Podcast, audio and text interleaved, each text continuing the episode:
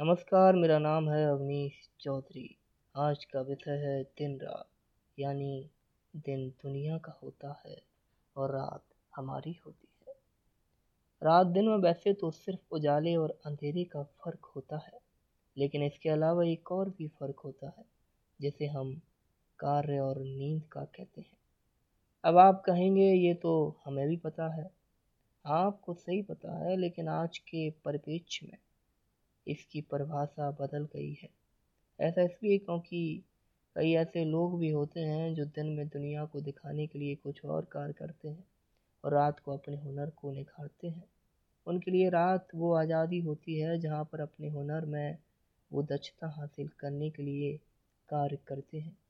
ये लोग इस हुनर को दुनिया से छुपा कर रखते हैं और तब तक रखते हैं जब तक वो दुनिया को उनके लिए तालियाँ बजाने पर मजबूर नहीं कर देते।